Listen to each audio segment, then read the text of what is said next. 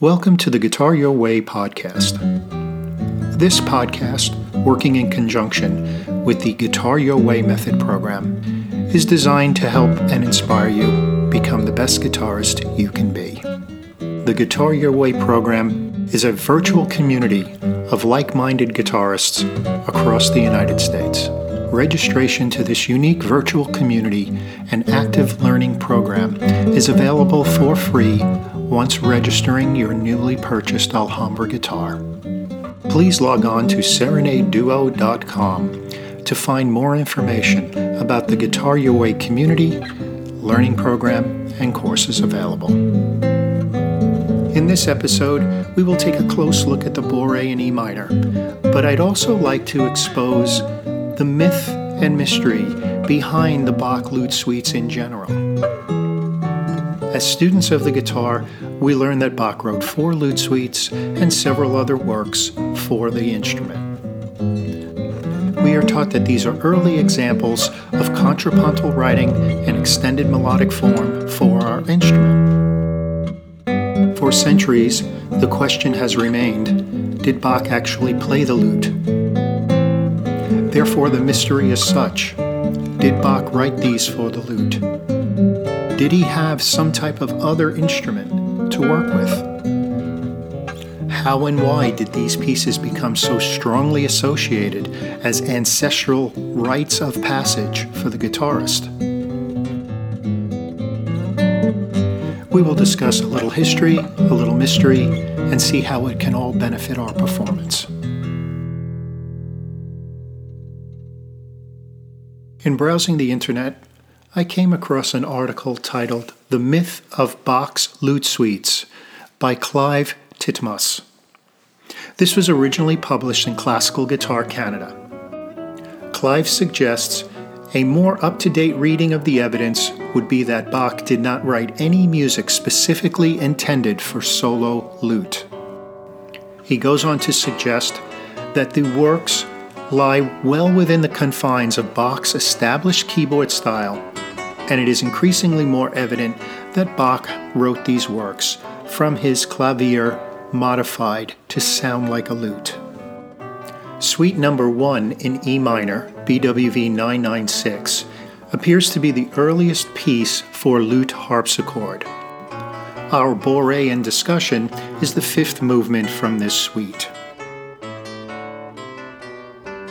Be reminded that in his lifetime, Bach did not enjoy the reputation he has today. It is not until the early 19th century, when Mendelssohn revives his music through a performance of St. Matthew's Passion, that Bach becomes a pillar of our civilization, arguably one of the big three of Western composition.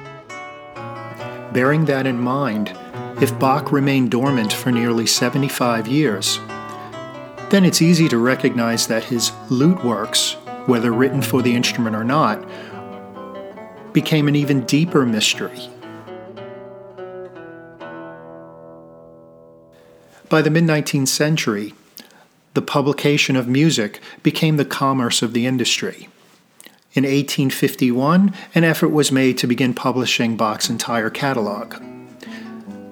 By 1897, corrected versions of the English and French suites Additional preludes and suites, particularly this suite in E minor, were published and re edited. This led to a great deal of written criticism about the publications. In 1905, organist and physician Albert Schweitzer suggests that, quote, what Bach meant to do with this clavier is not quite clear. It could only be of use for playing his lute compositions on a keyed instrument, end quote. In 1900, five years earlier, organist and part time lutenist Wilhelm Tappert makes a name for himself challenging the Bach Gesellschaft editions of these lute suites. Tappert simply declared, without evidence, that Bach was clearly a lute player and in fact even gave lessons on the lute. At the dawn of the 20th century, the stage was set. These pieces were simply lute works, whether they were written on the lute or for the lute from a keyboard, it didn't matter. the 20th century gives way to the great expansion of the classical guitar. Of course, Andrés Segovia leads the way, and does so with works from every time period, including the Baroque and including works from the lute suites. The influence he has upon the next generation, such as Julian Bream, John Williams, Christopher Parkening, etc., assures that the Bach lute suites take on a whole new form, recognized as comprehensive works for the guitar from the 18th century. Either way, the music is magnificent. Simply put, it is Bach, whether it was played on the lute or played on a keyboard. As much of Bach's material proves, it doesn't matter whether you play it on a ukulele, a mandolin, a guitar, or even a kazoo. It's wonderful music. Unique to this piece is its influence on popular music. The list of artists that have found influence from the Bourrée include Paul McCartney, Ian Anderson, Steve Howe, Lenny Breau, Leo Kottke, Christopher Thile, Tenacious D, Jimmy Page, Ritchie Blackmore, and many others. Let's move our discussion to more specific content regarding the Bourrée in E minor from the First Lute Suite. So, what is a Bourrée? Well, a Bourrée is a type of dance that originates in France, generally with a quick duple meter and a subtle accent on the upbeat. In addition to its upbeat accent, the swing of the piece, for lack of a better word, is actually on the second half of the measure. Oftentimes it's published in 4 4, but as it's a two beat selection, it might be more practical to approach the performance of any Bourrée in a two beat function, that is, a cut time feel. In cut time or 2 2, the sense of accent is easier to quote turn over and put a stress on the second beat of the measure rather than the first, which is generally something that happens in all bourrées. The upcoming audio track is my recording of the Bourrée in E minor. You'll notice I play with a more relaxed tempo, as I believe allegros from the Baroque period are not as aggressive as they would be from the 21st century. Second, as per our discussion in the first half of this podcast, my trills are not on a single string, but rather employ a cross string style. I happen to think that that is more in line with a keyboard like performance. It's all a matter of interpretation. I don't believe there's a right or a wrong way to do this, it's just the way I prefer. So enjoy. Here is my performance of the Bourrée in E minor from Johann Sebastian Bach's First Lute Suite, BWV 996.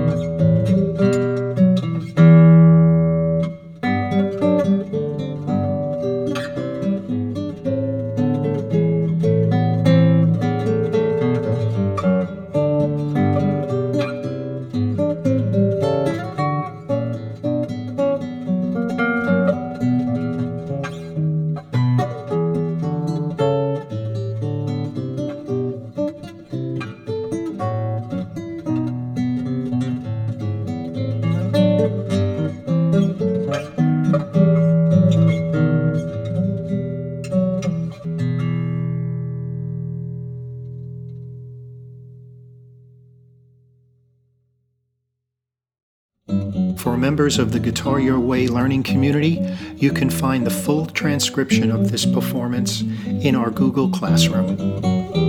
This podcast is made possible through the support of Alhambra Guitars, Hoshino USA, and of course, all my students, past, present, and future. Additional sponsors include RC Strings and Fishman Electronics. Thank you for listening.